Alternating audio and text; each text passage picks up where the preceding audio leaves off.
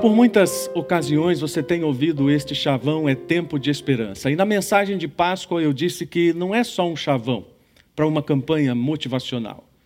É uma verdade da palavra de Deus e nós temos meditado sobre estas verdades que refletem a esperança que está reservada para nós nestes dias. E como hoje nós estamos fazendo referência à ressurreição de Cristo, nada mais natural que nós voltemos os nossos olhos para um texto da palavra que relata um dos episódios ligados à ressurreição. E esse relato está lá em Lucas capítulo 24, versículos 35 a 49. E eu convido você a fazer essa leitura comigo. Diz a palavra: Então os dois contaram como Jesus tinha aparecido enquanto andavam pelo caminho e como o haviam reconhecido quando ele partiu o pão. Enquanto contavam isso, o próprio Jesus apareceu entre eles e lhes disse: Paz seja com vocês. Eles se assustaram e ficaram amedrontados, pensando que vinham um fantasma. Por que estão perturbados? perguntou ele. Porque seu coração está cheio de dúvida. Vejam minhas mãos e meus pés. Sou eu mesmo. Em seguida disse: Enquanto ainda estava com vocês, eu lhes falei que devia se cumprir tudo o que a lei de Moisés, os profetas e os salmos diziam a meu respeito. Então ele lhes abriu a mente para que entendessem as Escrituras e disse: Sim, está escrito que o Cristo haveria de sofrer, morrer e ressuscitar ao terceiro dia, e que a mensagem de arrependimento para o perdão dos pecados seria proclamada com a autoridade de seu nome a todas as nações, começando por Jerusalém. Vocês são testemunhas dessas coisas. Agora envio a vocês a promessa de meu Pai, mas fiquem na cidade até que sejam revestidos do poder do céu. Essa é uma pergunta, obviamente, paradoxal. O que fazer quando já está tudo feito? E essa palavra tudo, ela tem um sentido muito dúbio para nós. Né? Por exemplo, Maria Lídia, quando as pessoas me perguntam se está tudo bem, quem está mais próximo de mim já até conhece as minhas respostas padronizadas, né? Eu digo primeiro, bom, tudo é muita coisa, né? Ah, costumo dizer também, bom, tudo sob controle de Deus. Aliás, alguns maridos não gostaram quando, algum tempo atrás, eu falei que quando um homem diz que está tudo sob controle, a mulher deve ficar preocupada. As mulheres acharam isso muito significativo, né? Mas, na verdade, a gente diz tudo bem, mas ah, não está tudo bem, não está tudo sob nosso controle. Então a gente vê que é uma palavra, obviamente, usada um pouquinho fora daquele sentido que ela tem.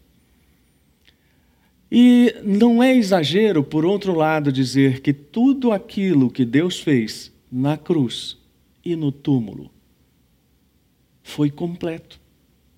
Então, quando dizemos tudo já está feito, a ideia é que aquilo que Deus havia se proposto a fazer em favor da humanidade chegou ao auge com essa vitória de Cristo sobre o pecado e sobre a morte. Não é o fim da história. Mais ou menos no final da década de 90, se não me engano, melhor dizendo, na década de 80, um historiador chamado Fukuyama disse que nós havíamos chegado ao fim da história. Para delírio de todas as esquerdas que ficaram furiosas com ele, porque ele disse que finalmente nós tínhamos chegado ao ponto das evoluções ideológicas de tal forma que as democracias liberais triunfariam.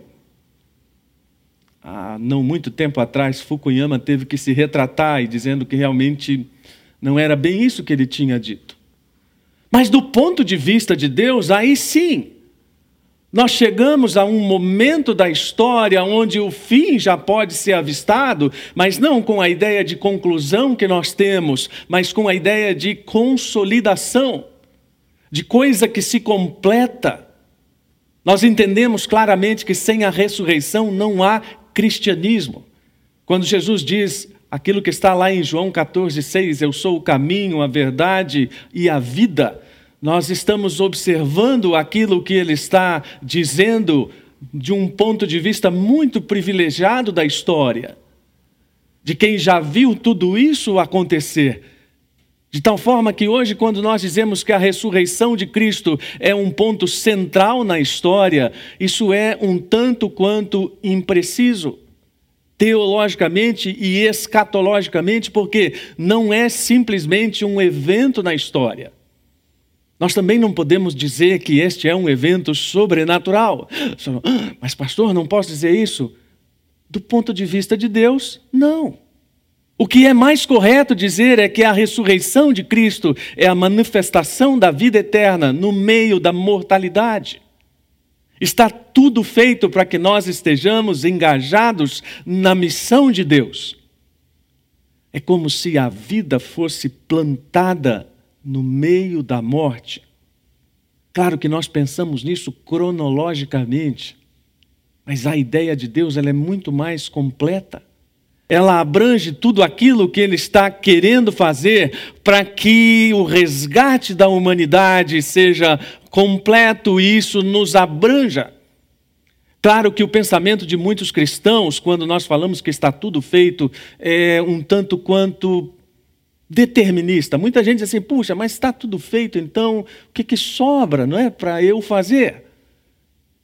Aliás, este foi o pensamento do apóstolo Pedro quando precisou exortar os crentes do primeiro século, que estavam desistindo de fazer as coisas, porque, bom, Cristo vai voltar, então, para que a gente ficar trabalhando? Para que a gente fazer tudo o que está fazendo?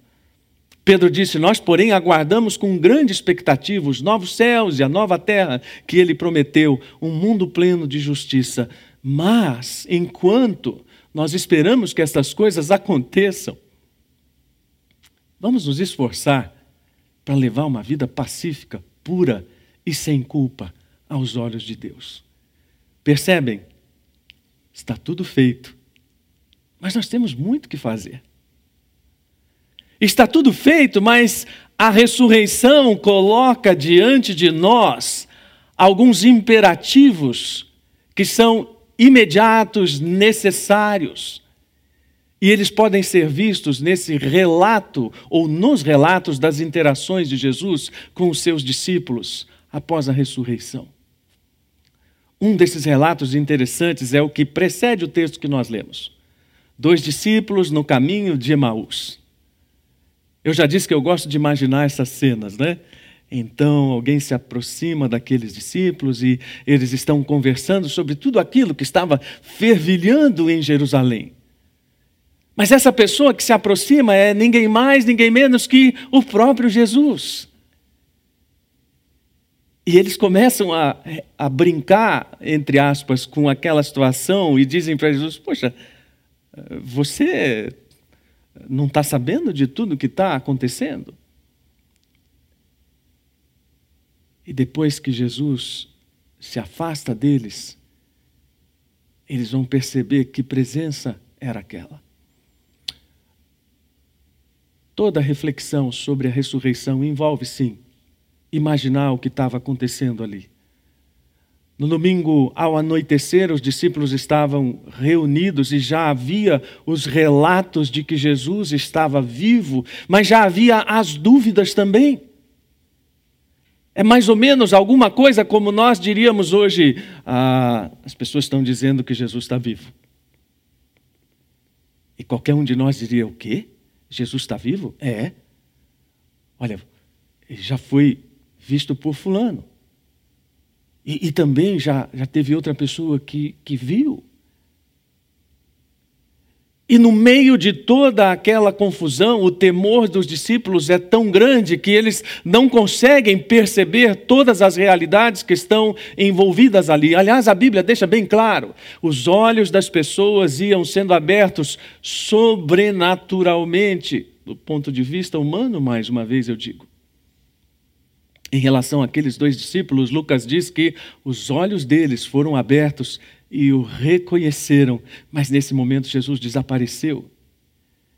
E eles disseram: Não ardia o nosso coração quando ele falava conosco no caminho e nos explicava as Escrituras.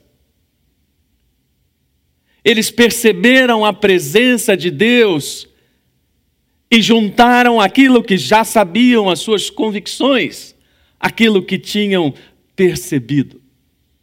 Todos nós fazemos essa caminhada. Todos nós confrontamos as nossas convicções intelectuais com as nossas percepções espirituais. Mas normalmente, quando isso acontece, nós ficamos um tanto quanto confusos, numa ambiguidade mental. Às vezes temos as certezas históricas, mas não temos a fé. Temos o conhecimento dos fatos, mas não temos o significado daquilo que é realmente importante para o nosso coração. Nós não estamos sozinhos nisso. Muitas pessoas têm feito esse mesmo caminho que talvez eu e você estejamos fazendo. Lee Strobel é um hoje pastor e jornalista americano. Mas antes de aceitar Cristo, um ex-militante ateísta. Se você tiver curiosidade, a vida dele está retratada num filme documentário chamado Em Defesa de Cristo.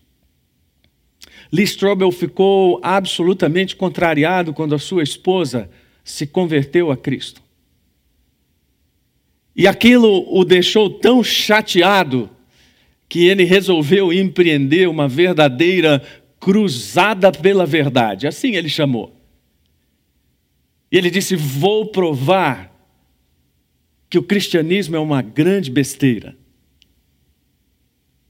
Ele começou a conversar então com diversos especialistas, historiadores, antropólogos. E curiosamente, um dia, Axa, você que é jornalista, um dia ele estava na redação do jornal e era o dia da mentira, né? o chamado dia da mentira. E ele pensou assim: só mesmo alguém muito bobo, ignorante, para acreditar nessa mentira que Cristo ressuscitou. Mas à medida que ele foi caminhando na pesquisa dele, ele foi descobrindo coisas absolutamente surpreendentes até que ele se rendeu a Cristo, e aí então a cruzada dele foi outra. Ele disse: Eu tenho vivido grande parte da minha vida como ateu. Então a última coisa que eu quero é uma fé ingênua, edificada sobre um tênue fundamento de devaneios. Ele diz: Eu preciso de uma fé coerente com a razão. Eu preciso de uma fé cujas convicções sejam fundamentadas na realidade, não desligadas dela. E assim ele fez. Ele passou a escrever sobre isso, ele ficou fascinado pela experiência de conversão de Billy Graham. E ele chegou a algumas conclusões que nós hoje, pela fé, já tínhamos compreendido. Que Jesus estava realmente morto depois da crucificação. Não existe qualquer dúvida histórica sobre isso. E não importa, até mesmo aquelas pessoas que consideram a Bíblia somente um livro histórico, nós temos diversos testemunhos oculares, nominais, de pessoas que morreram dando testemunho da ressurreição. Há pelo menos nove fontes dentro e fora do Novo Testamento confirmando a convicção dos discípulos de que eles haviam encontrado Jesus ressuscitado. Ou seja, uma verdadeira avalanche de dados históricos. Mas o que é mais significativo, tanto historiadores romanos quanto os registros da igreja no primeiro século mostram que muitos cristãos sofreram até a morte, proclamando que Cristo havia morrido e ressuscitado dos mortos. Quando essas verdades começam a fazer sentido na nossa vida, pela fé, nós entendemos o lugar central de Cristo na história da revelação. Entendemos por que, que ele se tornou aquilo que a Bíblia diz, o, o, o auge, o ápice, o clímax de todos os tempos. Ou seja, toda a história da redenção caminha para aquele auge e a Bíblia nos mostra a centralidade que ele ocupa ao longo da história, porque ela é importante para nós, mas principalmente dentro desse contexto do plano de Deus. Mas quando essas convicções elas nos impactam, a nossa vida é transformada. Evangelho sem transformação de vida não é evangelho. E por que, que nós podemos afirmar isso com tanta segurança? Basta olhar para os apóstolos. Aquele grupo de gente medrosa, apavorada, que praticamente jogou tudo para o alto, que negou a Cristo, que se manteve afastado do sofrimento de Cristo. Pois é, da noite para o dia, aqueles homens se transformaram em missionários confiantes, convencidos da salvação, trabalhando de uma forma depois da Páscoa que lhes custou a vida. Nenhuma alucinação coletiva seria capaz de promover isso. Nenhum transe permitiria a qualquer pessoa com que essa fé se tornasse uma fé difundida em todo o mundo. Então precisamos olhar para os discípulos, precisamos. Por mais falhos que eles sejam, por mais incrédulos que eles sejam, mesmo no momento da ressurreição, eles são a referência para a nossa compreensão de que está tudo feito e de que ainda temos muito o que fazer. E no texto que nós lemos inicialmente, quando Jesus aparece aos discípulos, ele diz: Paz seja convosco. Eles ficaram assustados, amedrontados, pensando que tinham visto um, fa um fantasma. Mas sabe, aqui eu quero chamar a sua atenção para a primeira coisa do que precisa ser feito. Nós precisamos perceber a presença de Cristo. Mas para isso nós precisamos quebrar essas referências de presença.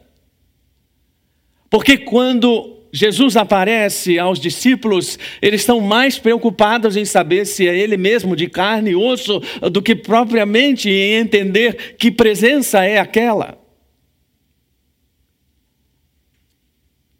Quero fazer um parênteses para aquelas divagações que de vez em quando eu faço e eu convido você para fazer junto comigo.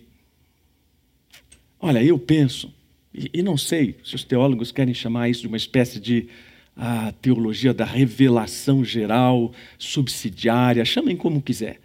Mas eu penso que a humanidade tem caminhado num desenvolvimento que aponta para o Criador, mas ele não tem sido reconhecido.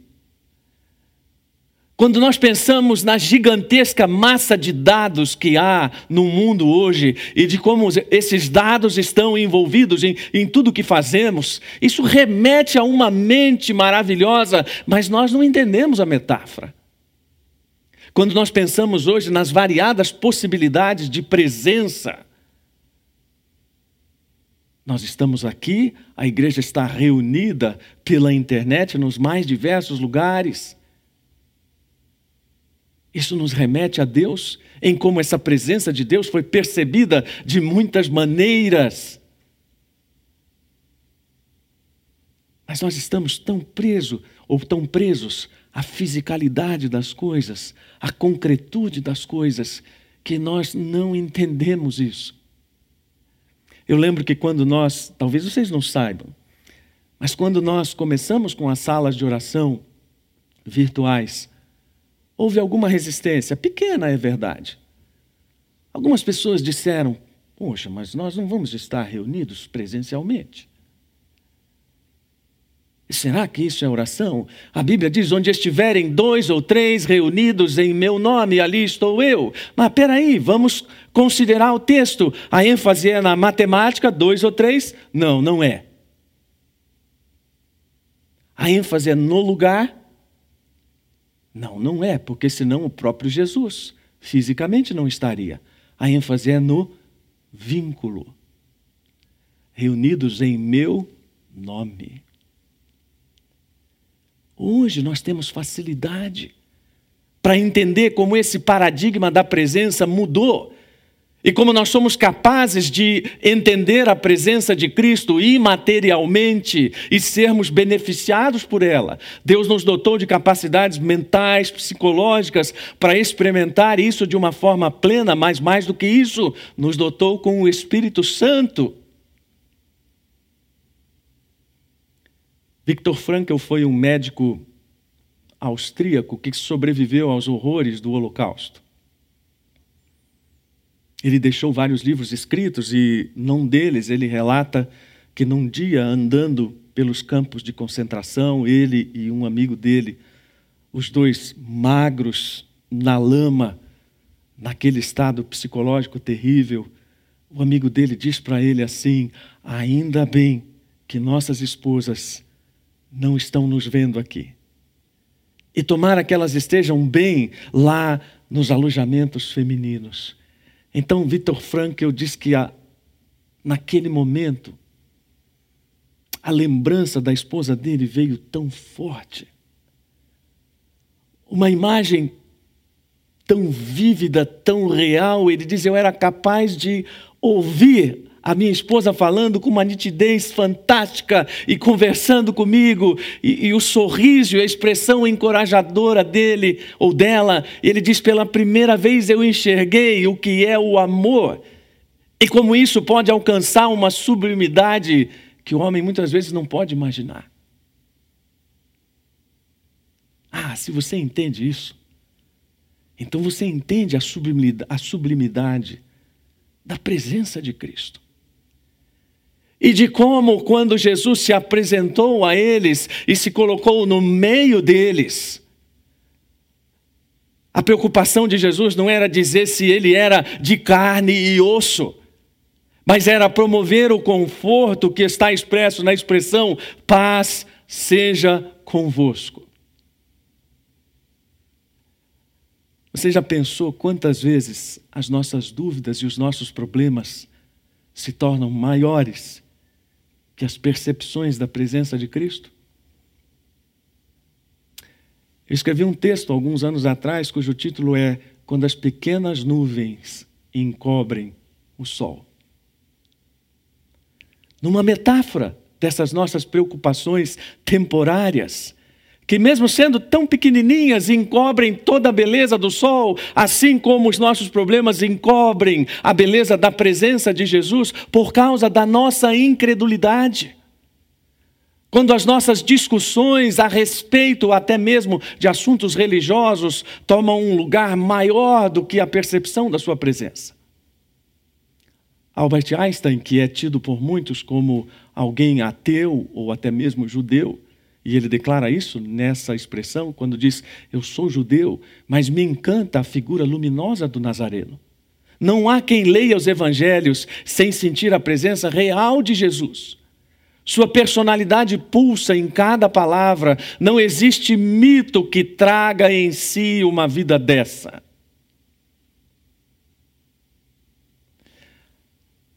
Se não me engano, foi Humberto Eco que disse que, mesmo sendo ateu, ele reconhece que o Evangelho é uma coisa tão maravilhosa, tão maravilhosa, que nenhum homem seria capaz de criá-lo. Ou seja, é um paradoxo absurdo, né? Ele é ateu, ele diz que o Evangelho é uma maravilha, que nenhum, nenhum homem poderia criá-lo, exatamente por causa de Jesus. Mas o mais curioso é perceber que os discípulos já sabiam de tudo aquilo. Então, quando Jesus está lidando com a incredulidade deles, Jesus está rememorando aquilo que ele próprio havia dito aos discípulos anteriormente, aquilo que os anjos disseram a Maria Madalena e a Maria, mãe de Tiago: olha, vão aos discípulos e digam que Jesus vai adiante deles para Galiléia e vocês vão encontrá-lo lá. Se a nossa convicção não for pela fé, nós não seremos abençoados pela convicção da presença de Deus. Jesus deu todas as provas da materialidade do seu corpo, e claro, corpo redimido. E sinceramente, essas discussões, sabe, Jesus era fantasma, Jesus passou pela parede, mas Jesus comeu, Jesus podia comer. Ah, convenhamos, isso realmente não é relevante. A Bíblia nos dá aquilo que precisamos saber a respeito dessas informações, de que o corpo dele era glorificado e que a materialidade daquilo que os discípulos viram era suficiente para provar que era ele. E se todas aquelas provas não eram suficientes, então é porque não havia a fé. Quando João começa a sua epístola primeira, ele diz: Olha, nós estamos dizendo a vocês tudo, ou tudo aquilo que nós ouvimos e vimos os nossos próprios olhos e tocamos com as nossas próprias mãos. Essa é uma convicção promovida pelo testemunho da palavra, pelo testemunho dos anjos, pelo testemunho dos milagres e pelo próprio Jesus abrindo o entendimento. Nós temos percebido realmente a presença de Jesus?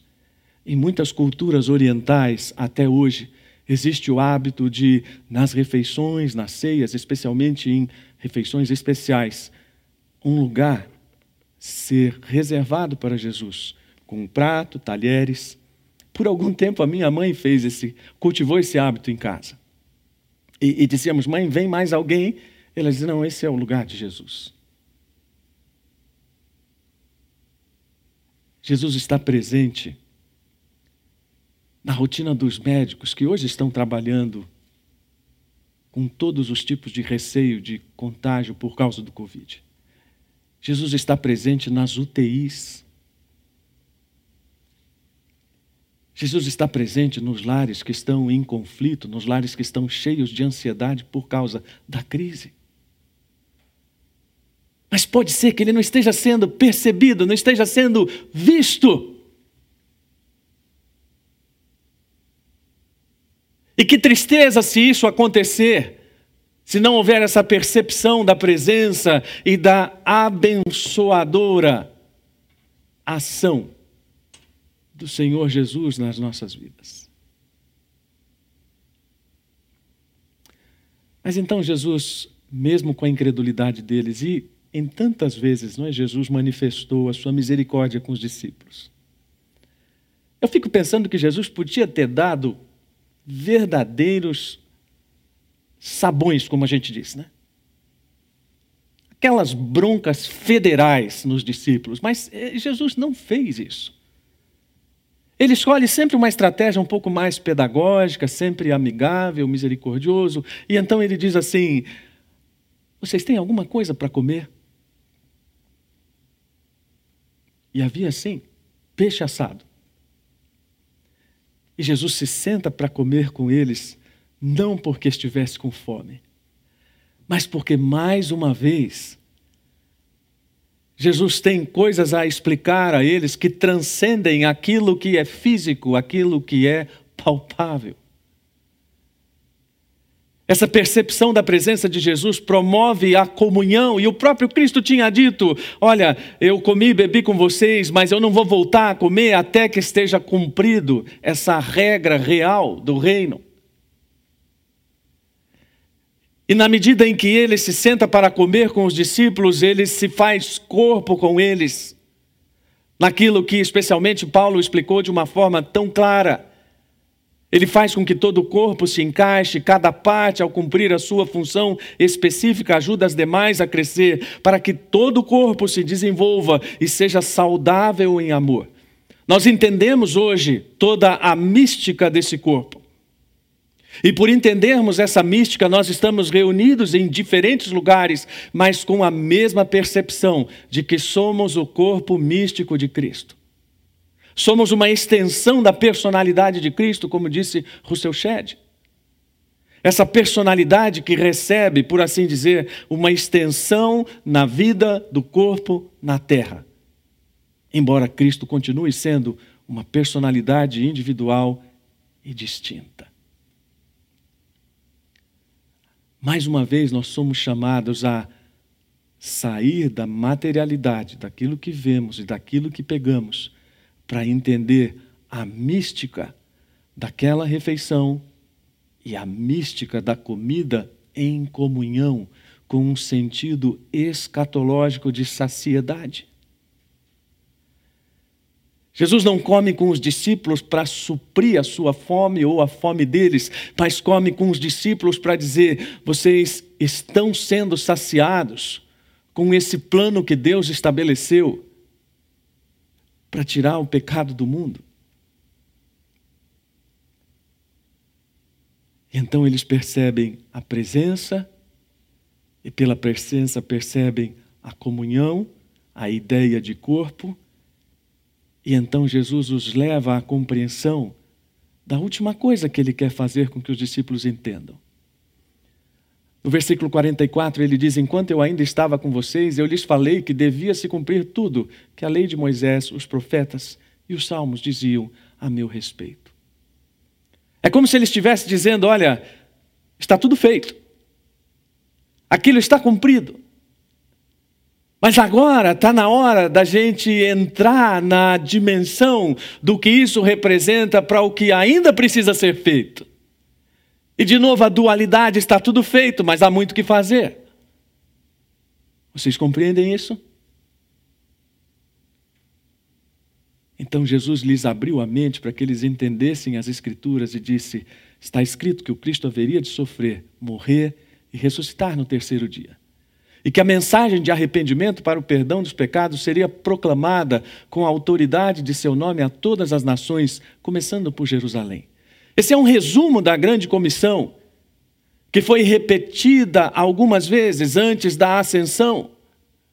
Porque Jesus precisava mostrar aos discípulos que a partir dali eles tinham uma missão que se ampliaria até os confins da terra, porque ele diz: vocês são testemunhas dessas coisas.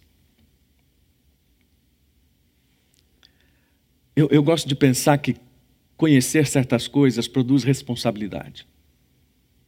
É comum, às vezes, alguém vem me contar alguma coisa, pode ser de uma pessoa, né? Eu digo assim, oh, eu sei que eu não quero saber. Por quê? Porque conhecimento gera responsabilidade. E há certas coisas que é melhor não conhecer para não ter responsabilidade. Não é uma omissão nesse caso, é uma prevenção. Mas no caso de Jesus não tem escapatória. Ele está dizendo: vocês são testemunhas dessas coisas. Depois ele vai detalhar isso lá na ascensão e no relato de Lucas, mais uma vez, mas agora em Atos 1,8, dizendo: vocês vão receber poder para serem minhas testemunhas. Então, o que mais temos que fazer? Agir no poder do Espírito. Ele disse: Agora eu envio vocês a promessa de meu Pai. Fiquem aqui na cidade até que vocês sejam revestidos do poder do céu. Poder é uma palavra que soa na nossa cabeça quase como um estalo de um sino, né? Pim! Poder do quê? De fazer aparecer dinheiro, poder de curar, poder de dominar pessoas, poder de transformar realidades. Não, na verdade, não. Nós esquecemos que o poder do Espírito Santo é dado para testemunhar. Mas como a nossa mente está contaminada por uma ideia de poder heróico, né? nós temos na nossa concepção de mundo a ideia do poder heróico. Na Idade Média, ela é refletida pela figura do cavaleiro e sua lança e seu escudo, que salva a princesa da torre, que a carrega para uma vida de felicidade. Essa é a nossa ideia de heroísmo da Idade Média. Mas a ideia de heroísmo do cristianismo é completamente diferente. É uma fé robusta que se recusa a se dobrar diante do mal e da falsidade. Madre Teresa é uma heroína da cristandade. Por quê? Por ter feito grandes coisas do ponto de vista humano, econômico. Não, por ter feito grandes coisas do ponto de vista daquilo que é a simplicidade do cristianismo. A expressão da presença, da comunhão.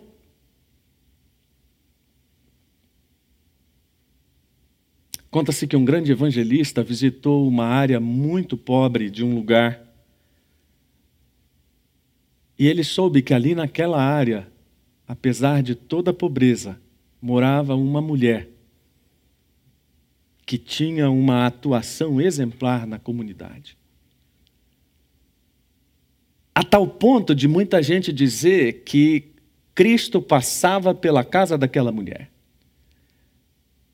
E então aquele homem teve a curiosidade de ir até a casa dela e encontrou lá uma senhora idosa, um pouco surda. E ele disse: Muito prazer. Eu ouvi dizer que Cristo costuma passar por aqui. E a mulher então reage àquele homem com estranheza, e ele, por saber que ela é surda, repete a pergunta mais alto e diz: Eu ouvi dizer que Cristo costuma passar por aqui. Ele repete a pergunta a terceira vez, então a mulher diz: Eu ouvi muito bem o que o senhor falou. Mas Cristo não costuma passar por aqui, ele mora aqui.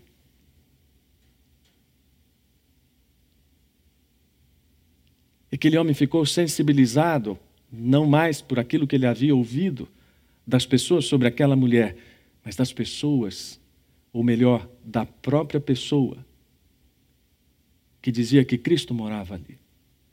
O poder do Espírito Santo é para isso. Nós vivemos num mundo cheio de obstáculos e tudo trabalha contra a proclamação do Evangelho, nós não podemos negar. Então, o poder do Espírito é para lidarmos com esse mundo à nossa volta que é francamente hostil. O poder do Espírito é para lidar com o nosso próprio embotamento espiritual. Se nós não cuidamos do nosso coração, ele se volta para o nosso próprio ego. E o Espírito Santo então nos convence disso e nos lembra a palavra nos conduz à santidade para que as nossas paixões, os nossos apetites, não nos tirem do foco daquilo para o que Jesus está nos chamando. E Jesus está nos chamando exatamente para assumirmos a missão dele, a missão do servo. Ele parte e diz: Agora eu tenho uma missão para vocês. E essa missão é proclamar o Evangelho, e isso é algo que não é apenas para o bem de vocês, mas é para o bem de todo mundo. No meio dessa crise, as pessoas estão entendendo o que é isso. Outro dia eu lia um editorial de um jornalista bastante conhecido, de um grande jornal, e ele dizia na sua matéria textualmente: precisamos entender que cuidar de si é cuidar dos outros. Porque enquanto estivermos com essa ideia de que cada um cuida de si, a coletividade estará desprotegida.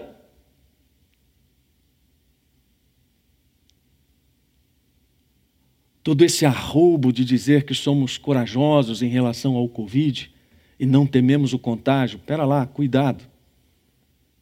Não é só temer o contágio, é temer contagiar.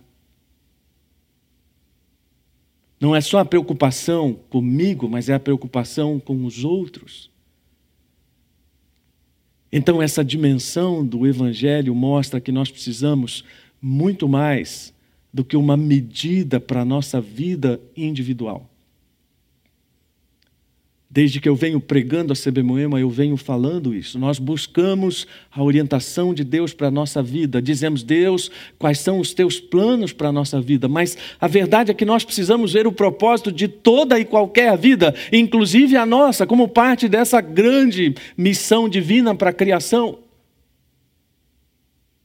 Mais do que nunca nós estamos inseridos agora nessa coisa de que um é todo mundo e todo mundo é um. E não adianta entender aquilo que Deus está fazendo na minha vida se eu não consigo entender o que Deus está fazendo por todas as vidas.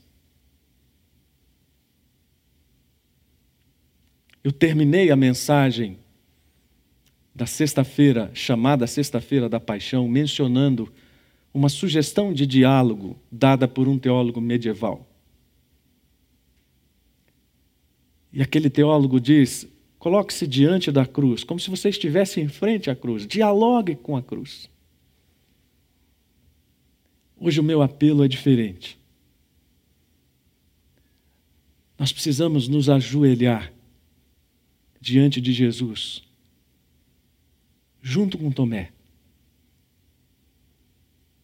e dizermos para Jesus as mesmas coisas que Tomé disse meu Senhor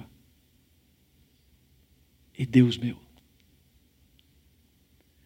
Numa confissão de incredulidade, mas numa confissão de rendimento, melhor dizendo, de rendição.